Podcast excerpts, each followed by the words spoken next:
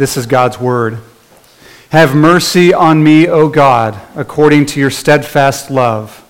According to your abundant mercy, blot out my transgressions. Wash me thoroughly from my iniquity and cleanse me from my sin. For I know my transgressions, and my sin is ever before me. Against you, you only have I sinned and done what is evil in your sight, so that you may be justified in your words and blameless in your judgment. Behold, I was brought forth in iniquity, and in sin did my mother conceive me. Behold, you delight in truth in the inward being, and you teach me wisdom in the secret heart. Purge me with hyssop, and I shall be clean. Wash me, and I shall be whiter than snow.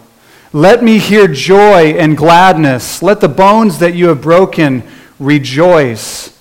Hide your face from my sins, and blot out all my iniquities. Create in me a clean heart, O God, and renew a right spirit within me. Cast me not away from your presence, and take not your Holy Spirit from me. Restore to me the joy of your salvation, and uphold me with a willing spirit. Then I will teach transgressors your ways, and sinners will return to you. Deliver me from, from blood guiltiness, O God, O God of my salvation, and my tongue will sing aloud of your righteousness. O Lord, open my lips, and my mouth will declare your praise. For you will not delight in sacrifice, or I would give it. You will not be pleased in a burnt offering. The sacrifices of God are a broken spirit. A broken and contrite heart, O God, you will not despise. Do good in Zion, in, in your good pleasure. Build up the walls of Jerusalem.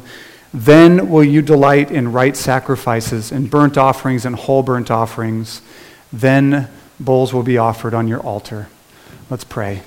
Holy Father, we come before you. We need your word this morning.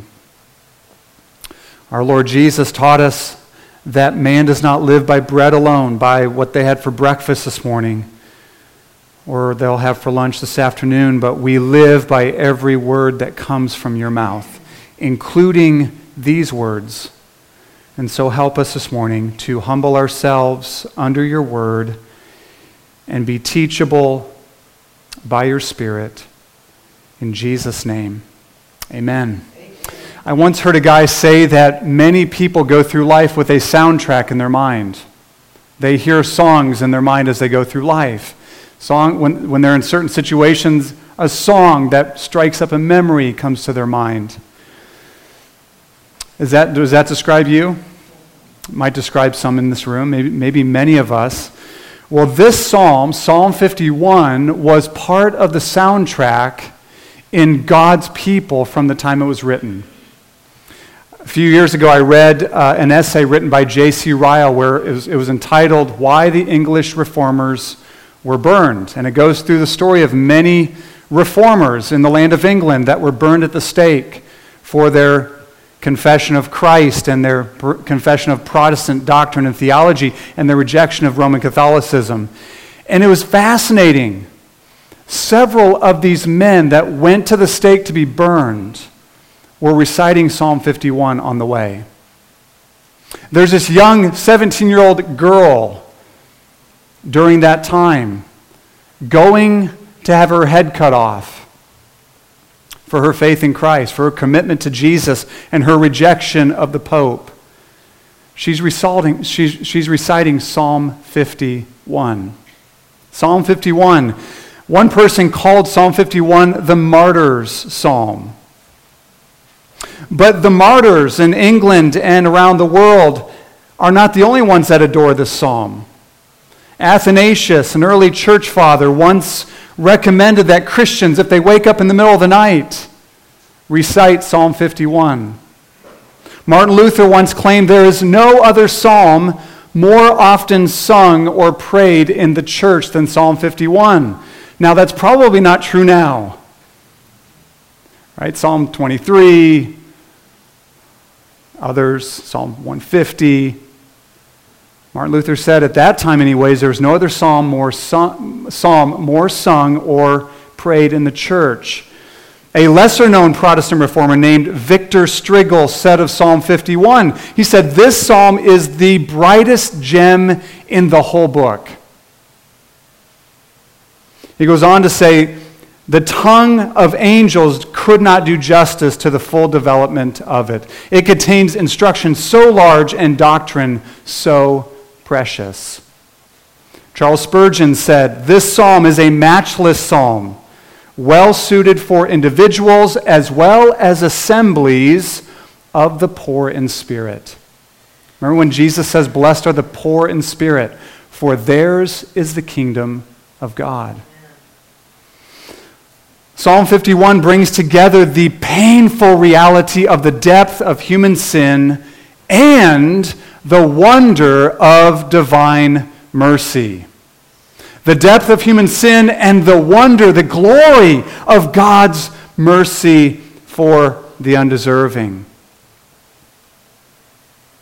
Psalm fifty-one, of course, comes to us in the form of a lament. It's a psalm of repentance. It's a psalm of confession. In fact, as I read it, I wonder how many here thought, what does this have to do with me? If you know the backstory of the psalm, King, King David wrote it. King David had fallen into a place of gross sin and negligence. He was not walking with God. He had had a, an, an adulterous relationship with Bathsheba. He had fathered a child with her. He had conspired to have her husband killed, and he went on for about a year as though nothing really happened. And the prophet Nathan came to him and confronted him of his sin, and the Spirit of God convicted him, and this is the psalm that is the outcome of that encounter with the prophet Nathan. This psalm is the result of the Lord's dealings with David in his sin. You might think, well, what does this have to do with me? This psalm is for someone who's really blown it. And of course it is. But it's not just for that person. I want to suggest it's for every one of us here. I want to suggest it could have the same effect upon us that it had upon those English reformers. They loved it so much that as they marched to their death, they recited it. I thought about that. What scripture would I want coming to my mind if I had one hour to live? For them, it was a no-brainer. It was Psalm fifty-one. There are some here, maybe some watching via the live stream, who have a woefully shallow and inadequate view of sin. And this psalm is for you. There are some who have a really small view of God's mercy, and this psalm's for you as well. There are some here, or maybe watching, who think they are too holy, too mature, too committed to really blow it like David. And this psalm is for you. There are others who have fallen headlong into egregious sin. Maybe you have. Fallen headlong into it. You have been devoured by it, or so you think. And you wonder if there's any hope for you. If you can be forgiven, if you could ever be useful to God again, this psalm is for you. There are others who simply know the daily battle of sin. Hopefully all of us know that. Just the daily battle against sin. This psalm is for you. The issue is not whether Christians sin or not. We do. The issue is whether we have made peace with and cherish our sins, or whether we hate and forsake them. A nineteenth century Scottish minister named William Arnott said this: "The difference between a converted person and an unconverted person is not that one sins and the other doesn't, but that one takes part in his cherished sins against a dreaded God, and the other takes part with a reconciled God against his hated sins." David teaches us how to do that in this te- in, the, in Psalm fifty-one. So I hope you see this psalm is not for somebody else. Well, it is for somebody else. It's not just for somebody else. This psalm is for you. It's for you, it's for me, and it helps us understand what true and genuine repentance is. I remember, it's been some time ago, maybe maybe ten years ago, I, I, I read Martin Luther say, I, I read just a short phrase of, of something he said. He said, all of life for the Christian is repentance. And when I first heard that, I said, that's not true. But then I understood what he meant by that. It's actually, it was the first of his ninety-five theses that he nailed to the to the Wittenberg castle door that sparked the Protestant Reformation. And he said, when, when our Lord Jesus said, repent, for the kingdom of God is at hand, when he said, repent, he wanted the entire life of believers to be one of repentance, one of turning from sin and worldliness and temptation and turning to Christ. Over and over, a daily thing that we do. I think at the time I had thought of repentance as this one-time thing that you do at the beginning of your faith in Christ, and then you move on from there. So what can David, a man after God's own heart, teach us about true and genuine repentance? Well, let's dive into Psalm fifty-one because it really helps us. And, and there's four things David, David's encounter, David's experience shows us about repentance, true repentance as Christians. First, David appeals to God's mercy. Second, David is brutally honest about his own sin.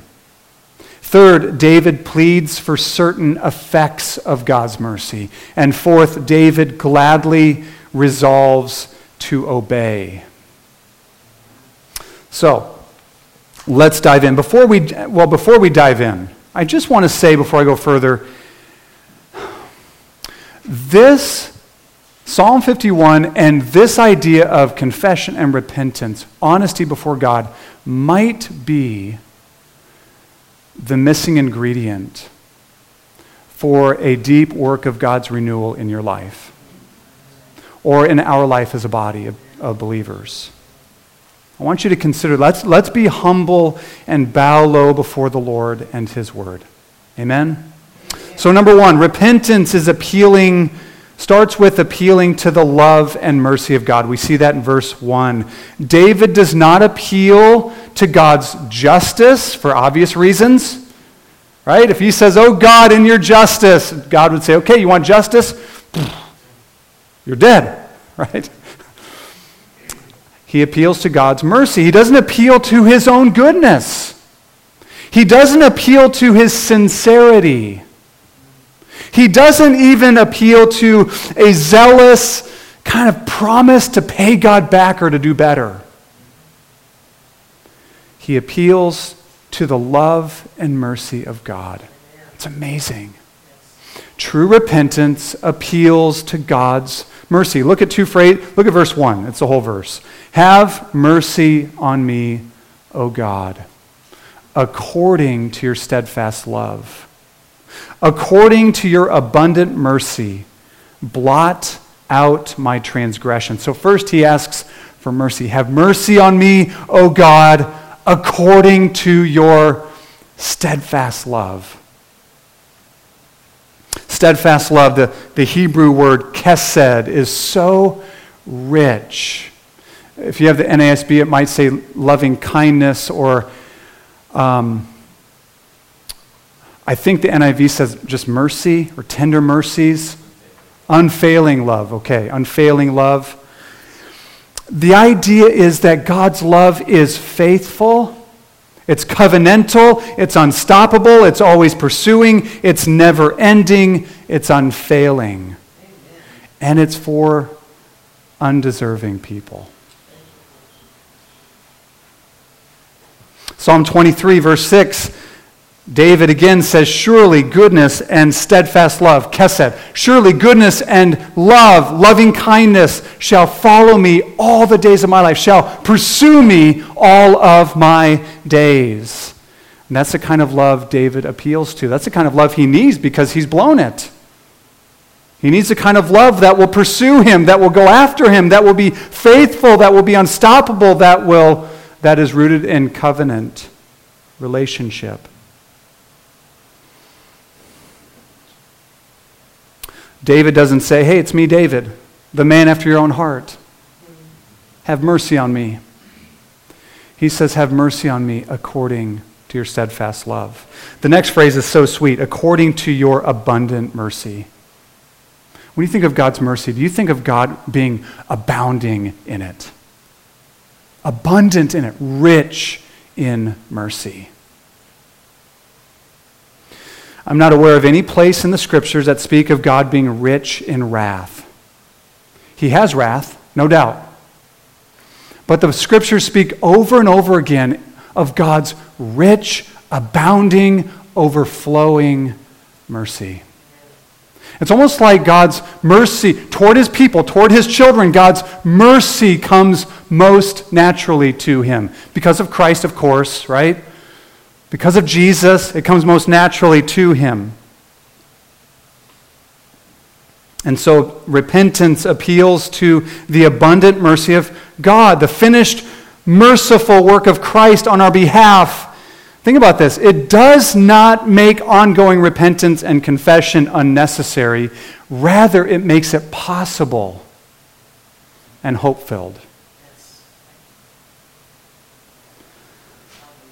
Imagine coming to God in confession, in honesty, unsure of his mercy in Christ. Well, the Bible is clear. We come to God based on his great mercy.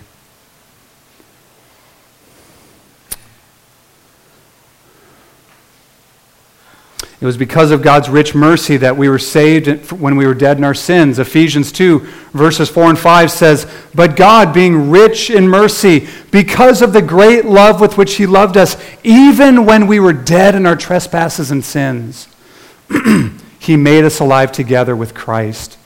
By grace you have been saved." To approach God with a broken and contrite heart and see God as a harsh taskmaster driving us at the end of a whip is to see God very differently than David did. He saw him as merciful, as tender, as rich in mercy and compassion.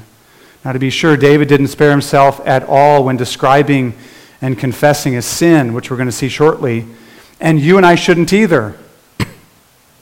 But let's set the record straight. God's mercy is greater than our deepest, darkest sin. Amen? Is that good news? His mercy is greater. Listen to what Charles Spurgeon said in commenting on this. He said, "Men are greatly terrified in the multitude of their sins, but Psalm fifty-one gives us comfort. For our, our God has multitude of mercies. If our sins be in number as the hairs on our head, God's mercies are as the stars of heaven." And that's why David and you and I can be brutally honest about sin, because of God's rich mercy. See, when there's kind of this defensiveness about dealing honestly about our sin, I mean real sin, I'm not saying imaginary sin, but real sin, underneath it, it's this legal spirit. Rather than our hearts being bathed in the mercy and grace of God. So after appealing to the mercy of God, David confesses his sin with brutal honesty. And we see that in verses three to six. Repentance is brutal honesty and confession of sin.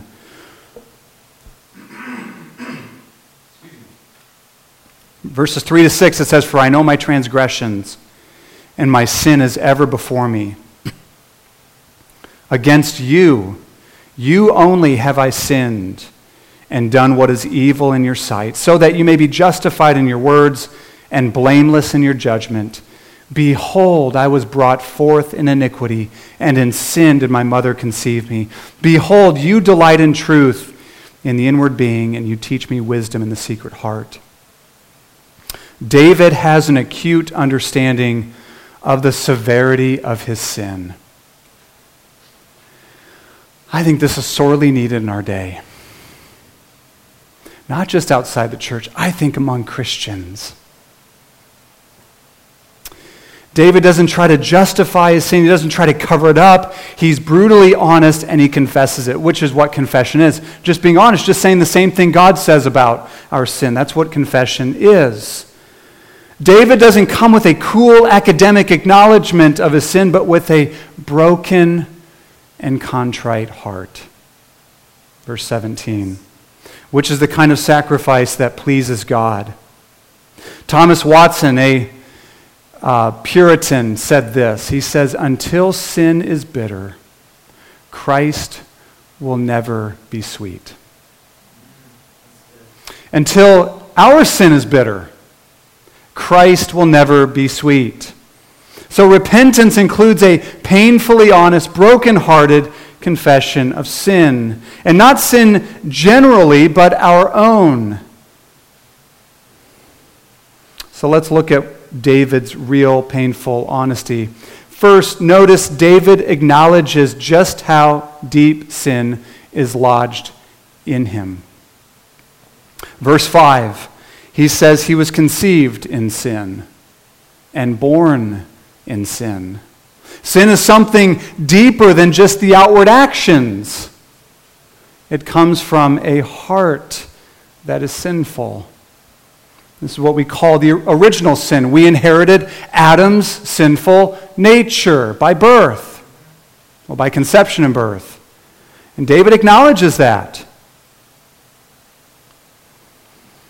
It's been said that all are sinners, not because they sin, but rather all sin because they are sinners.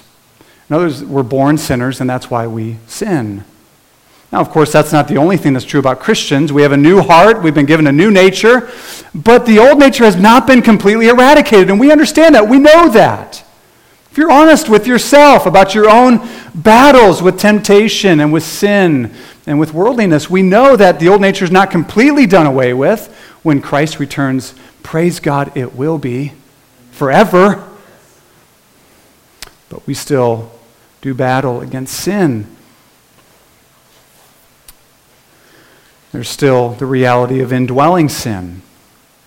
Next, David uses three words to describe his sin in, verse, in Psalm fifty-one. He uses the word iniquity and the word transgression and the word sin. Of course, there's overlap, but it seems like he uses these three words deliberately. Iniquity is a kind of perversity or twistedness, or a distortion of what should be. Transgression is to rebel against God's authority and law, and to sin is to miss the mark. It's like a marksman with a bow and arrow aiming at the target and missing the mark. Next, and this is extremely important, David confesses the principal offense of sin. Sin is first and foremost and always first and foremost against God. You guys understand that? Sin is first and foremost and always first and foremost against God. Verse four says, "Against you and you only have I sinned." It's easy for us if I, we leave church and I start berating Alyssa, my wife, after church around the lunch, as we're eating lunch together. It's easy for me to see that I have sinned grievously against my wife. What doesn't come nearly as naturally is I have first sinned grievously against God. First and foremost. Because you, you might say, well, David surely didn't just sin against God. I mean, he did have someone killed. He was king of Israel, right? I mean, he had responsibilities to the people of Israel. I think what David means here is compared to his sin against God, it's as though he didn't sin against anyone else. Though, of course, he did. Against you, you only have I sinned. This is something we need to learn, something very important for us. If we go no further than the horizontal dimension in our sin, we're just playing games. First and foremost, sin is against God every time. Next, David calls his sin something that makes me squirm a bit. I'm just being honest. He says, against you, you only have I sinned and done what is evil in your sight. Evil is a shocking word. Of course, we use it, but we use it in describing other people and things that other people do. Adolf Hitler was evil. What he did was nasty. That was evil to the core. Pol Pot was evil.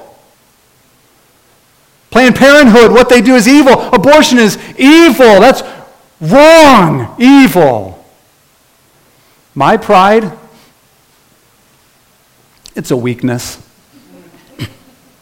Right? My outburst of anger, it was a slip up.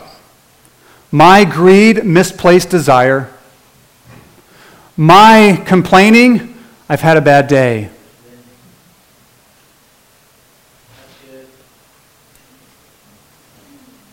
We're to call it what God calls it. That's what confession is. My pride and selfishness is evil. And so is yours. My ingratitude to God is evil. My gossip and slander is wicked and evil. My rough anger is evil.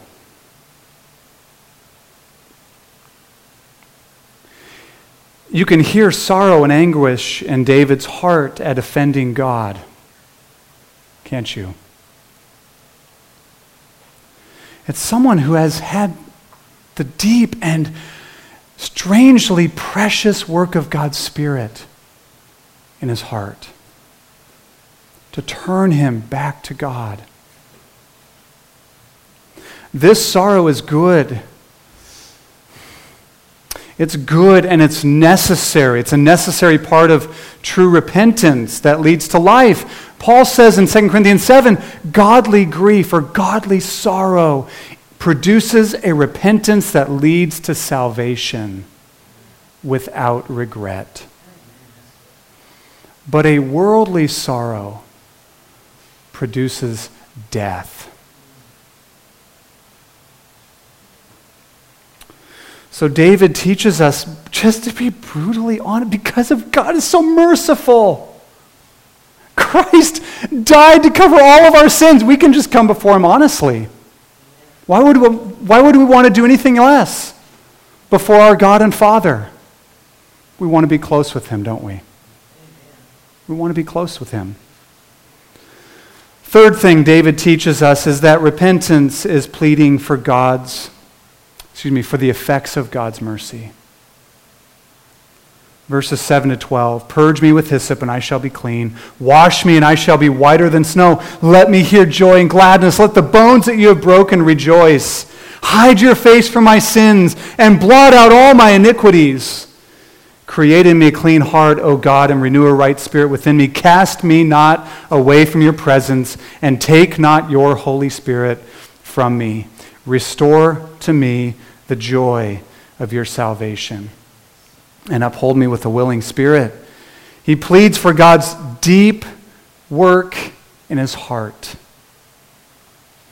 Prayers like these, prayed honestly, God will answer. God, he, he loves to hear his people pray like this. Generally, we see at least four things that David seeks for, that we ought to seek for. First, cleansing from sin's pollution in our hearts.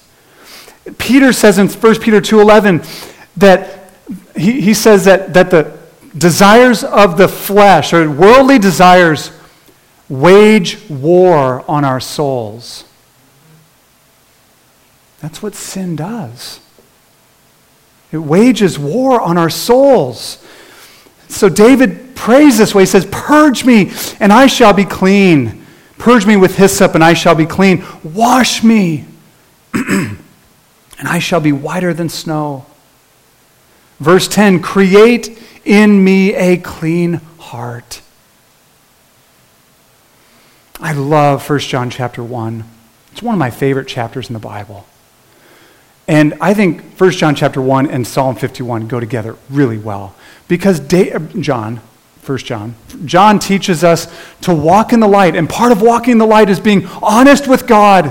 And when we walk in the light and we confess our sins to God, he is faithful and just to forgive us and continually cleanse us with the blood of Jesus. The second thing David prays for is nearness to God.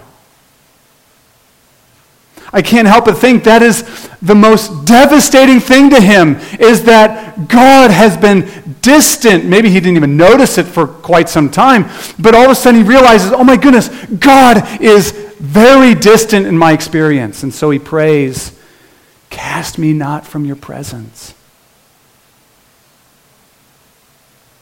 and take not your Holy Spirit from me." I don't think David's praying that God would keep him from being unsaved or lost forever, but rather praying about the anointing that he had been given, the anointing of the Holy Spirit, the gift of the Holy Spirit, and nearness to God's presence through the Spirit of God. The third thing David prays for is deep moral renewal. He says, "And renew a right spirit within me." New American Standard, I, li- I like th- that translation better. It says, "Renew a steadfast spirit within me." He uses the word renew. Th- this, this steadfast spirit was once there, but David's dulled conscience has deadened his sense of duty and right and wrong and good and evil. And he seeks for moral clarity and a renewal deep within. And finally, David prays for, for joy, serious joy, great joy. "Let me hear," verse eight, "joy and gladness. Let the bones that you have broken rejoice." Unhappy Christians, not always, but are often unhappy because they are weighed down with unconfessed sin, and consequently have a guilty conscience, and for good reason. David says, "Let the bones you have broken rejoice." Psalm thirty-two, David describes before he came, came clean with God and confessed his sin, God's hand was heavy upon him. David felt it. He says, "God, you have broken my bones. Let them rejoice at the abundance of your mercy." In verse twelve, David prays, "Restore to me the joy. Restore to me the joy of your salvation." I pray that often. I mean, not, not only when I'm confessing, but I, confessing sin, but I just think, "Lord, restore to me the deep joy of your salvation." You guys remember that when you, remember when either you were first saved, or maybe if you were saved at a very, very young age, maybe a little bit later on, just the explosion of joy over salvation became very real to you. Restore that, oh God. Restore that.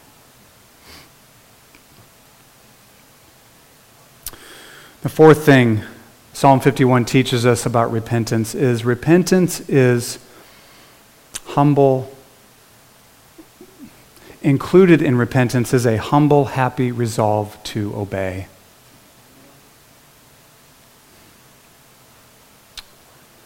It certainly isn't a, oh Lord, I just need to get this off my chest and get this weight off my back, but I have no intention of changing. It is a firm, happy, humble resolve to obey. Verses thirteen to fifteen. Then I will teach transgressors your ways, and sinners will return to you.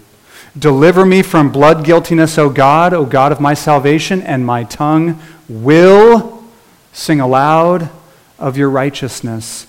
O Lord, open my lips, and my mouth will declare your praise. Humble, grateful, resolve to obey.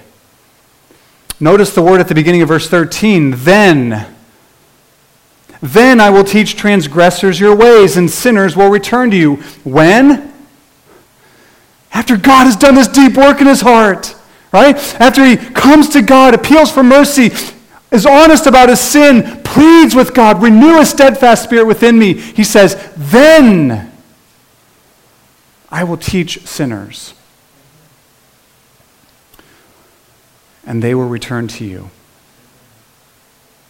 I can't help but think, I mean, David has a desire to see people converted and turned back to the God who is merciful that he loves. And I can't help but think, part of our, I'll say, part of my lack of enthusiasm about reaching lost people who are going to hell is that I haven't been gripped by the deep and rich mercy of God in Christ. For me.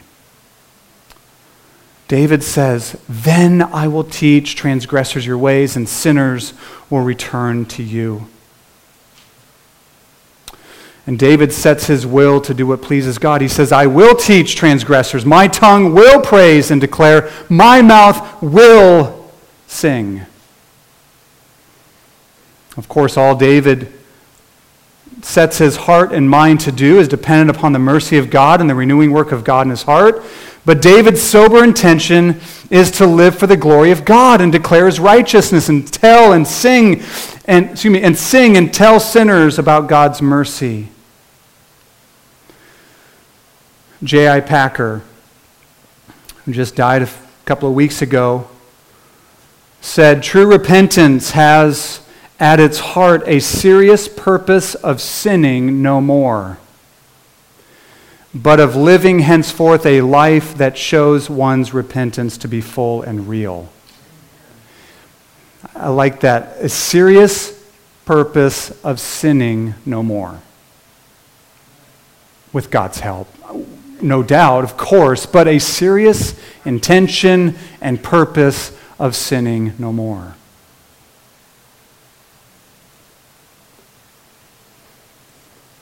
You and I are not saved by our good works or by our resolutions to obedience. We are saved, however, for good works, and we are saved for resolutions to obedience. Ephesians two ten, for we are the workmanship, right after saying we're saved by grace through faith in Christ alone, for we are the workmanship of God, created in Christ Jesus for good works, which God prepared beforehand that we should walk in them. Second Thessalonians one eleven, Paul says, may God fulfill your every resolve for good and work of faith by his power. Your resolve for good and work of faith by his power.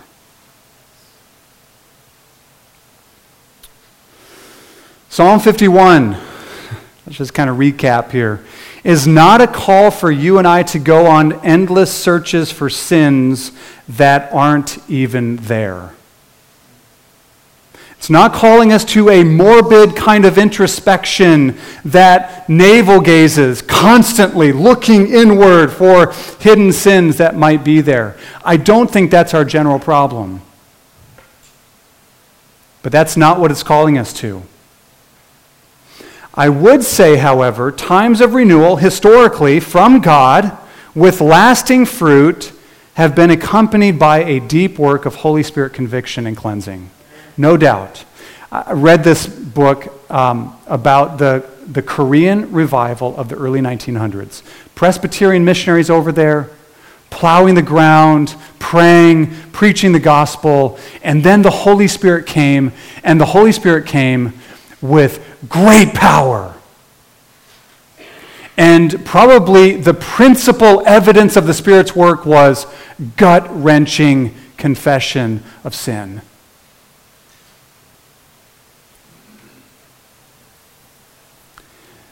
It was a mighty work of God.